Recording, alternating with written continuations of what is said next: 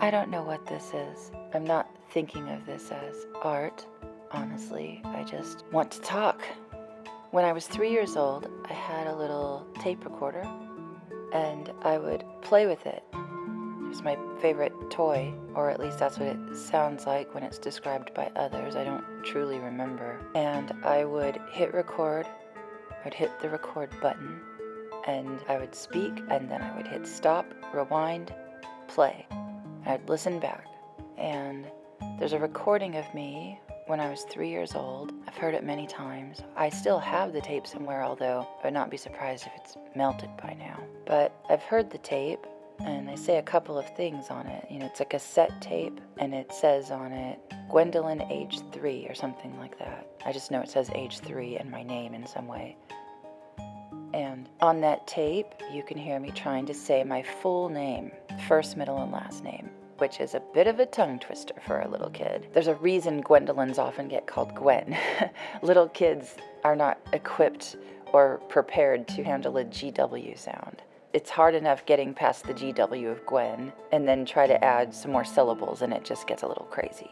So I tried to say my full name, and I'm pretty sure I added some syllables in there because it did not sound like my name. It sounded like the way a ghost might say it in a horror flick.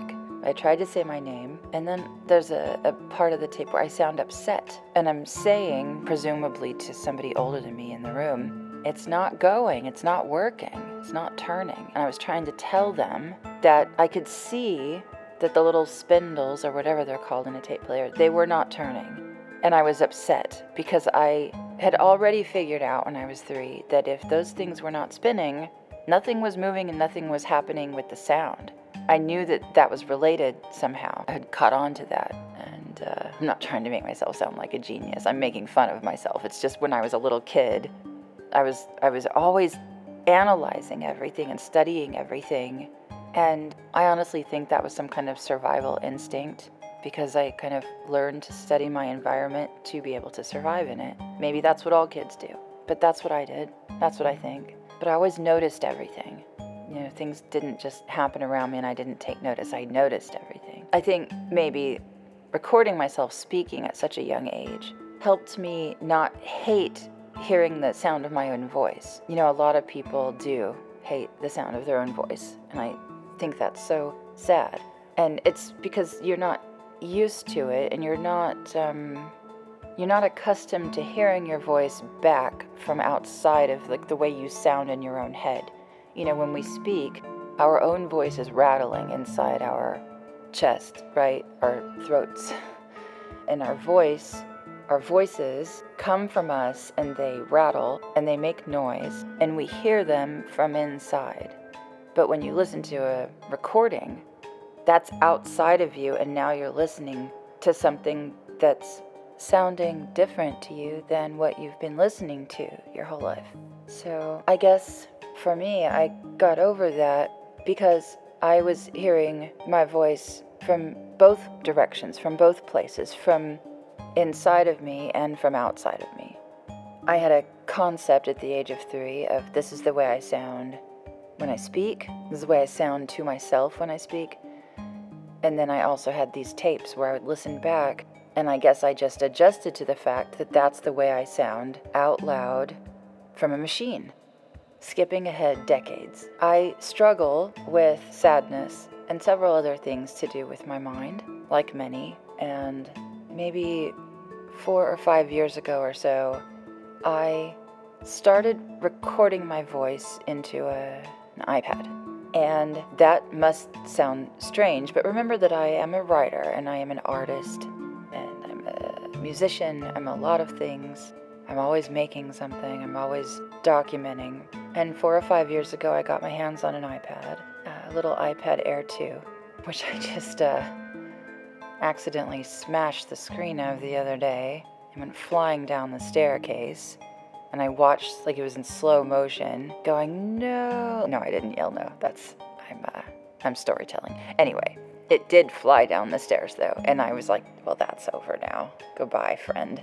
And that thing landed face down, smashed. And it was on when it flew out of my hand accidentally. It had been on. And I was It's like, it'll be a miracle if that thing turns back on when I pick it up. You know, I was like, it'll be a miracle if it turns back on. And I was concerned because I knew my iCloud was outdated, or like not outdated, but filled up, you know. So I have not been backing up to my iCloud in some time.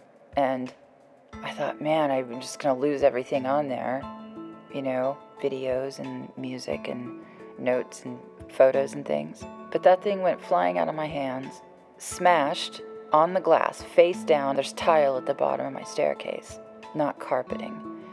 And it landed on the tile, face down, and I picked that thing up, and it was still on. It didn't even turn off. But the glass, the whole bottom left corner, it was just shattered. It still worked, though. I'm not using it because I don't want little pieces of glass all over, you know, but it still worked. I was impressed. I was very impressed, and I'd had it for so long. And thankfully, I have another iPad now. My friend helped me get an iPad Pro, which I highly recommend. My friend got one for me for my art/work, and that was a very generous thing, and I've been able to work so much faster at things now that I have it. But yeah, my iPad screen got smashed. Couldn't believe it didn't even turn off, though. Back to what I was saying, though. I started hitting record when I was upset. It was a new thing with me. And let me tell you why I started doing this. I remember very clearly, I had never done anything like this before, not really. I had always written, you know, I would write things. If I was upset, sometimes I would try to write it out. But that takes a long time. I can't write things by hand as quickly as I can think them. And I've never been able to type, not properly. And I did take lessons, and even then, I can't do it. There's a disconnect. It's the same thing with when I try to play the piano. You know, I can only play the piano well enough to write and to record. I cannot play the piano well enough to perform. So there is a disconnect, though. I've tried certain things, and there's some kind of disconnect that happens where I struggle with maybe the connection between maybe the speed at which I think in relation to how quickly I can operate my hands. I know that sounds maybe a little silly, but that's what I think. Anyway, I had this day, there was this day that happened where I went out on an adventure, which was that I needed to walk to a store locally, and I needed to get certain things there, and I needed to handle certain business there, and I called ahead to make sure that everything would go easily. I made sure everything was in order, right?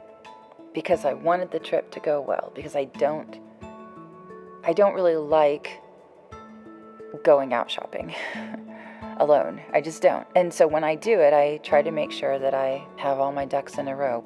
This particular day, I called ahead. I did everything right. I was ready. And I walked to the store, and the things that I was supposed to handle there and the things I was supposed to get there, you know, nothing went right. And then I missed my bus back home. I had to be there even longer when I was already kind of disappointed in the way the trip was going. And I know this all seems like nothing. And it really was in the grand scheme of things. But to me, for some reason, it was just a really emotionally taxing day. Just the way my brain works, certain things are harder for me than for a lot of others. But what happened was that I got back home, and I was just so upset. I mean, comically, like cartoon character upset. I was so upset about the way everything went, because it was like everything was supposed to go right. I did everything I was supposed to do. I called ahead. I made sure everything would work the way I wanted it to. And then it didn't happen. I did not get what I wanted that day. And so I was being a brat, and I was upset at that fact. I was upset that things had not gone the way that I had planned. And I struggle with panic attacks. And so that had heightened things. The fact that on my way back home, I had also been panicking. So that added to the way I was feeling, these kind of panicked anxiety feelings that come over me. It kind of heightened everything. So I was unreasonably upset by my estimation. And I really felt like telling somebody. like venting about it, right? I was like, oh, I'm so upset. Like, I gotta get this out of me, right? I was like, I've gotta talk. I can't just let go of this. I can't let go of it. Even though this was not a major thing. I know major from minor. This was a minor thing. Minor. It's really something I only remember at this point because of this very story that I'm now telling you. That's how minor it was, really. Because I'm used to struggling. I'm used to panicking. I'm used to things not going right for me. But I remember it because of this story that I'm now telling you. I felt like venting, but I didn't feel like I wanted somebody listening. I just wanted to do the venting, and I know that sounds strange. Well, it occurred to me while I felt like venting, what if I vent and nobody's listening? Will it feel the same to me? Like there won't be anybody to be my sounding board, there won't be anybody to comfort me, or to advise me, or to talk sense into me. Will it feel good to me to just speak? To just say everything that was bothering me and getting to me? You know, I just wanted to know if that would help me feel better in the moment. Because I was like, I just have to explain this to somebody. And I strangely just realized I don't need anybody to listen. I just need to say it. And so I got my little iPad and I opened up the voice memo app and I hit record. And I started speaking and I spoke for like an hour or so. It was a very long time. And I was still feeling quite upset when I got to the end. But it kind of felt too a little bit like a major point of being able to exhale and go, okay, got past that, you know? And then came the question though, do I listen back? Do I listen back? And then I started thinking, oh no, I don't want to hear that. You know, I was making fun of myself in my head going, you nerd, like, what are you doing? You're ranting into your iPad and now you want to rewind it. I say rewind. You want to rewind it and listen back again? But then I did. And the most amazing thing happened. I started laughing. I was laughing at how ridiculous I had sounded. But I realized at that time that I loved this process. I loved it because I got to express things and get them off my chest and make a fool of myself without somebody having to hear it and respond to it. I just did it myself. I listened to it and I responded to it and my response was laughter. Now, if I had told all of that to somebody else and they found it ridiculous and they had laughed at me, I would have started crying. You know, it probably would have really hurt my feelings. Like, how could you laugh at me? I'm so upset today. I'm in such a bad place. I've been panicking. But instead of that, I recorded myself speaking, and then I listened back and I laughed. And that became a new form of self-therapy for me. And I'm not recommending it to anybody. I'm just saying that's something I learned that is helpful to me. I like that feeling of saying things that are bothering me. And sometimes when I say things that are bothering me, I do need somebody to be listening. But there are also times when there doesn't even have to be. I just need to express the things bothering me and get them off my chest and feel like I kind of had that emotional wind blown away out of me. I started doing this so much over the few years to follow that day that I realized at one point I was recording myself speaking over 90 hours a month. I was averaging over 3 hours a day of recording myself, saying things. And usually I didn't listen back, but sometimes I did, and sometimes I would make little notes and keep track of things that I said, which were relative to my work as a writer. And gradually that started evolving into even more creative projects for me. I started finding characters in it. I started writing scripts and things. the way that I record scripts or potential scripts is that I just hit record, and I lower the lights, and I close my eyes, and I just start speaking. It's kind of like what I've heard David Lynch say, film director David Lynch, and I'm paraphrasing, but it's kind of like seeing a TV playing in your mind, a film screen, and things are happening, but it's so amazing because, you know, if it's in your mind and you're generating it, you get to control what you're seeing to some degree, and part of it kind of just feels like this magical thing that I can't really explain. Not today, anyway. But I don't think all of this would have started happening had I not started recording myself speaking. It's just the new way of writing for me. You know, when I was 5, I would tell people, I'm a writer. And I had started singing when I was like 3. I think I started learning to write when I was 4, I'm not sure. And I would try to write stories and poems and things in school, like a lot of kids do.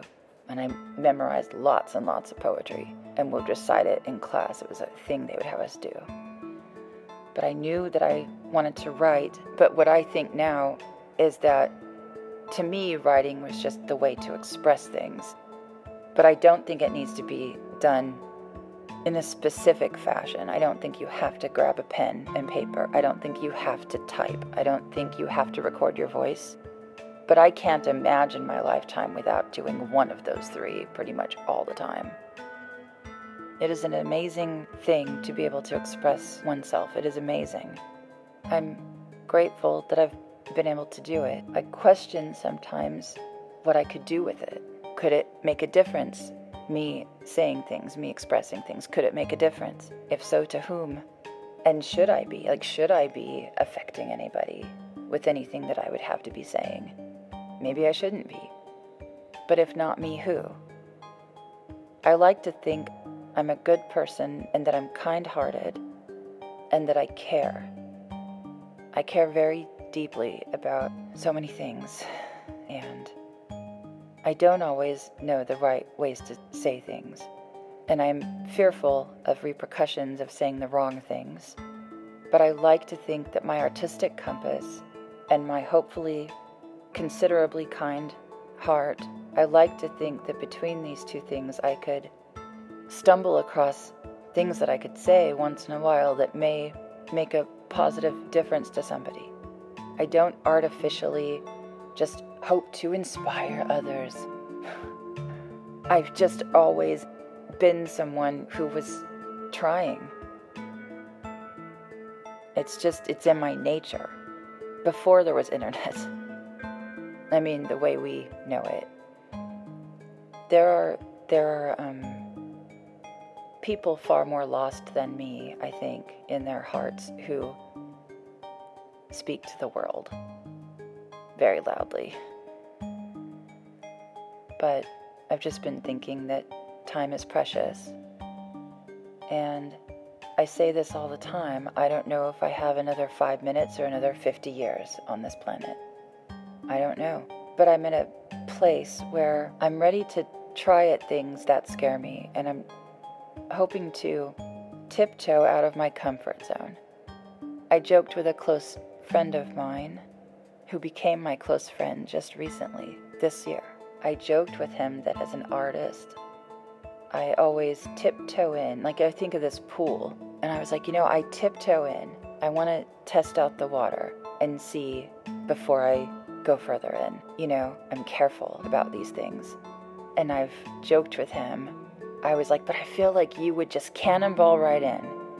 You would just run and jump and splash and have a blast doing it. And I'm not like that. I think there's a line in Dead Poets Society. I think there's a line when Todd Anderson, Ethan Hawke's character, I think there's a line where he says to Neil, I'm not like that. I feel like that. I'm not like that. And I see this in my friend. And I don't want to steal that from him. I want to join him. I want to be able to cannonball in with him, because I've been tiptoeing all my life. And I would always get right up to the edge of I want to dive in, but it's scary. I'm reminded of when I was a little kid, I took swimming lessons at the local pool, which was at my school. Kind of. And I loved swimming. I was pretty good at it. And I passed all my classes, and then there was time to take diving. And I did all right. I was a little scared of jumping off the diving board, but I was all right. But then they said, okay, now we're going to go to the high school, and you kids are going to dive off the high dive. That frightened me. I didn't have any awareness of being afraid of heights, but I certainly felt it at that time. Climbing up this very tall ladder, you know, I'm like a little, I don't even know how old I was, maybe 9, little kid going up, maybe 8. I'm trying to remember, it doesn't matter. Anyway, all the way up this very tall high dive, and I remember feeling like, I can't believe I'm even standing up this high, and now I'm supposed to jump off of this, and I was very scared.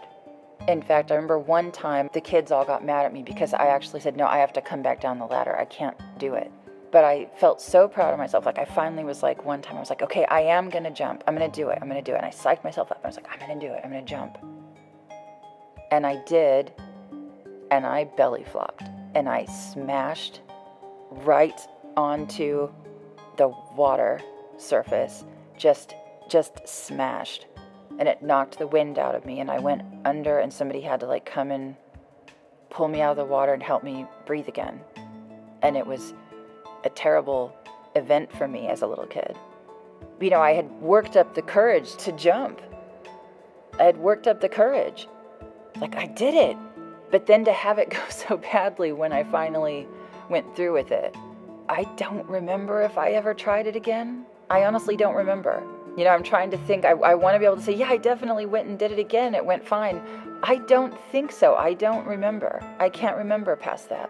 It was a complicated time in my life, and I don't remember a lot from that time, but I don't remember if I ever jumped again. But I certainly remember smashing onto the water and the wind being knocked out of me and people having to help me. I remember that.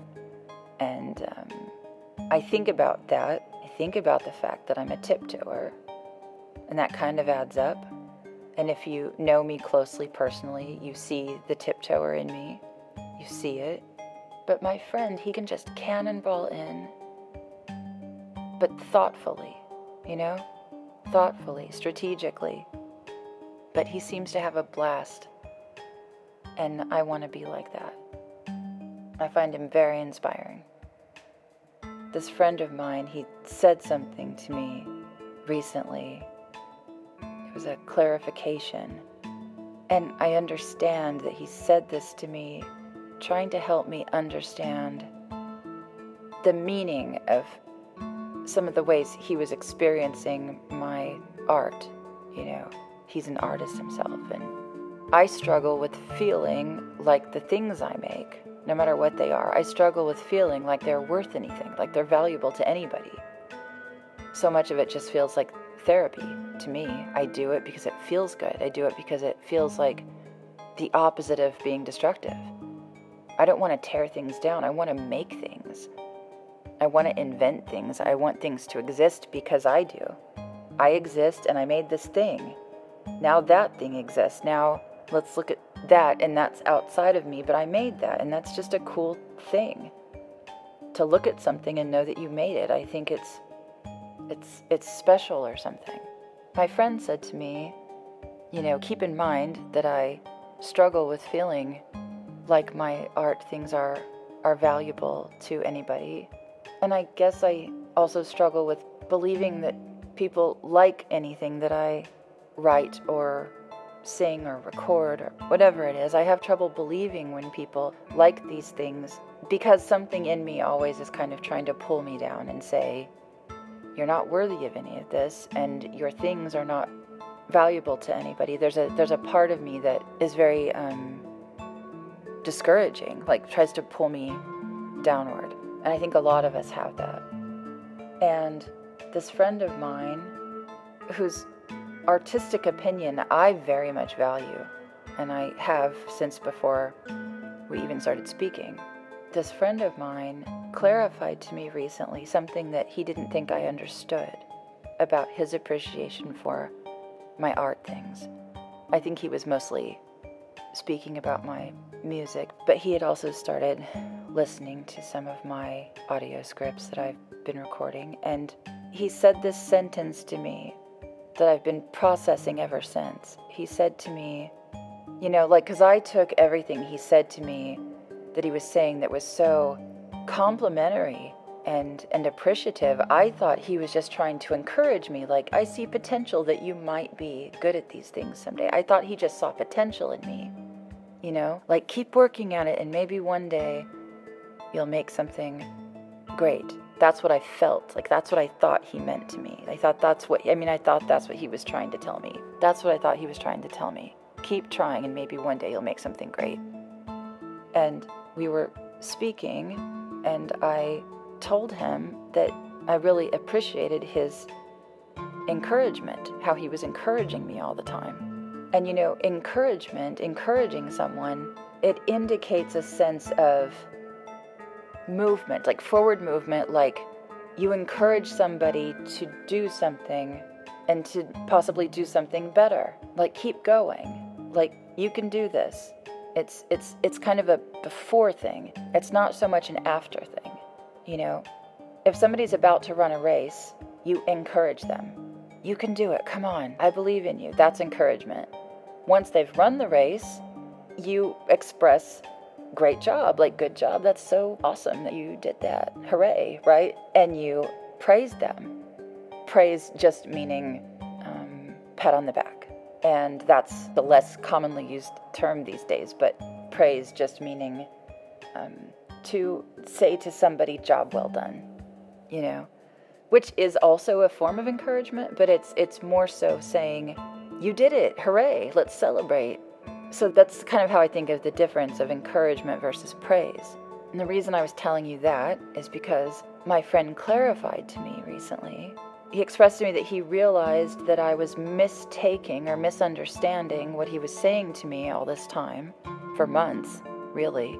I just kept thinking he's encouraging me, he's pushing me forward, he's, trying to bring the best out in me, which he does. He does do that too. But I thought it was for the sake of moving forward and trying to become good at my things. And what he expressed to me was this sentence. He said to me, it's not encouragement, it's praise. That simple little sentence has changed so much for me. I know that sounds strange, but for someone to say it's not encouragement, it's praise. He's not seeing me as somebody he hopes does well in the race. He thinks I already won. He's saying job well done, not because it's an ending, but, make more because you're on the right track already. That's what he's saying to me. I'm already on the right track. That's what he thinks. That's what he expressed to me. He already thinks I'm great.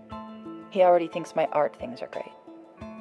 I'm reminded of this time that I signed a message board on a website for an artist I respected, and I was a fan of his work, sort of Tim Burton style, playful, gothic artwork. And I had signed his message board. This was years ago, but I signed it with my band name from that time. I was in a band at the time. So I had signed it, Gwen of, and then the name of the band. And I didn't think anything about it. I just do things like that sometimes. But he messaged back to me, and he said something interesting to me that I've just always remembered for some reason. But he said to me that it meant a lot to him that I was such a fan of his work, partly because I'm an artist too.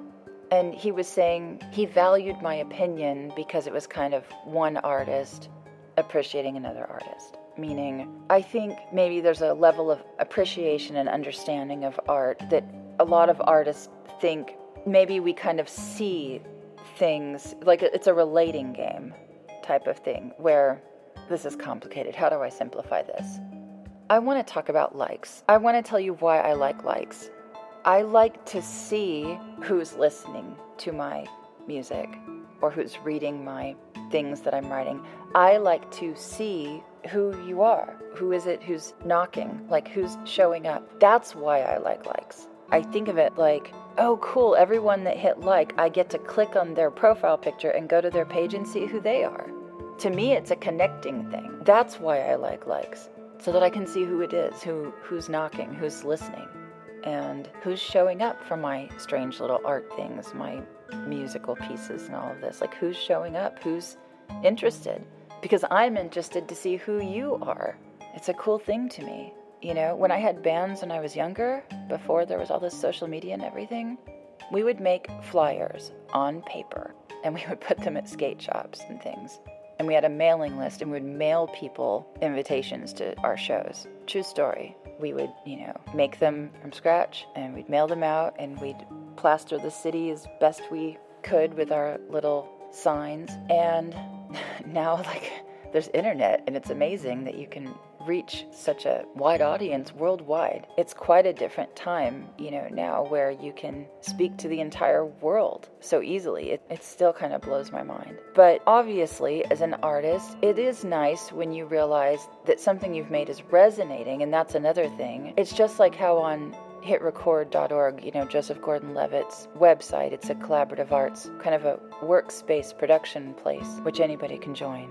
But he would say, when you hit the heart on something here, it's your way of saying that resonates with me, and you're recommending it to others, that maybe they should check it out, It's not just a matter of kind of keeping score or giving somebody points. You get a point for how cool your thing is. It's not points, it's resonating. And I always loved that Joe expressed that. I love that idea.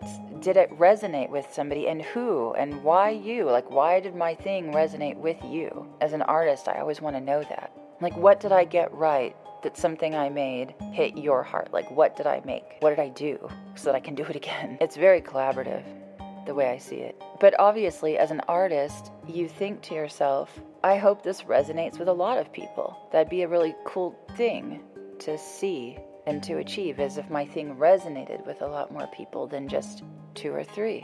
And you know what? Sometimes I post things and they do just get noticed by a few people. And you know what I always think? That's amazing that those few people cared about this little thing when nobody else did. That's amazing too. I find something exciting in every way that something can go. So I was talking to my friend a while back, someone who's known me since I was a kid, and I said to her, because I was thinking about this thing I was just saying about how there's this artist that had commented that it meant a lot to him that as another artist, how he found out that I was an artist, he went and listened to my music, and at the time he listened and he really liked it. And so he was like, wow, I really like your music, so it means a lot to me that you like my art too. It was that relating thing, and it made him appreciate that I liked his work. Not over and above everybody else who was commenting to him, but he just took pause for a minute. It just made him pause on it for a minute and go, oh, she's an artist too, and he just appreciated that. And I understand it because, when you're an artist, you often idolize or really admire or look up to certain other artists. I know I do. I always have. I always say I was obsessed with Jim Henson as a kid. I still am. I more lean toward the darker side of his work, like The Dark Crystal and things like that as an adult. But as a kid, I was obsessed with The Muppet Show and Fraggle Rock and Labyrinth, and I would study him, though. I would study Jim Henson. I'd go to the library and study Jim Henson, and my friends were like, we have no idea what you're talking about, because I was like, let's talk about Jim Henson, and they're like, no, let's talk about Kermit the Frog. And I just knew that I cared about the person operating Kermit. I always felt like I'm supposed to be on the other side of the screen. I just knew. The behind the scenes. Anyway, I have this secret fantasy that I would really like to write music for Red Fraggle. I've tried secretly. I think I could do it. My song, I'm a Weirdo, I really think that's very Red Fraggle. So where I was going with this, though, is I was talking to my friend, and I said, if I ever, posted something of mine, a song or something that got a lot of attention, something I had written, though, that was a piece of my writing that I was really proud of, I was like, I don't know if it would be more exciting to me if 1 million people hit like on it, or if I got one like, but that like was from Stephen King, because I've idolized Stephen King as a writer since I was a little kid. And, I watched The Shining when I was 6. So, I've just always had him in my life artistically. And I was like, I don't know which would mean more to me. I was like, I really think it would mean more to me that it was Stephen King, because, again, that relating game, that connecting thing, I would freak out because I'm so familiar with him as an artist that to think that he could like something of mine would blow my mind. And I know it's like, but 1 million likes, like 1 million people it resonated with, but it's not the numbers though. It's special to me who's listening, and he's just somebody that's like, it would feel really special to me if I thought that he had listened to or read something I had written. And obviously, my heart would melt 1 million times in a row if 1 million people hit like on something of mine, because I would also think, wow, that really resonated. Like, I finally made something that a lot of people related to. That would be a special thing as an artist. And that would be beautiful. In my heart, I would really feel that. But it's not about the numbers. It's about who are you? Who do those numbers represent? Who is on the other side of all those screens? These hard glass screens that we all keep our faces in and our eyes locked on and our ears glued to. Who are all of we? Who are all of us?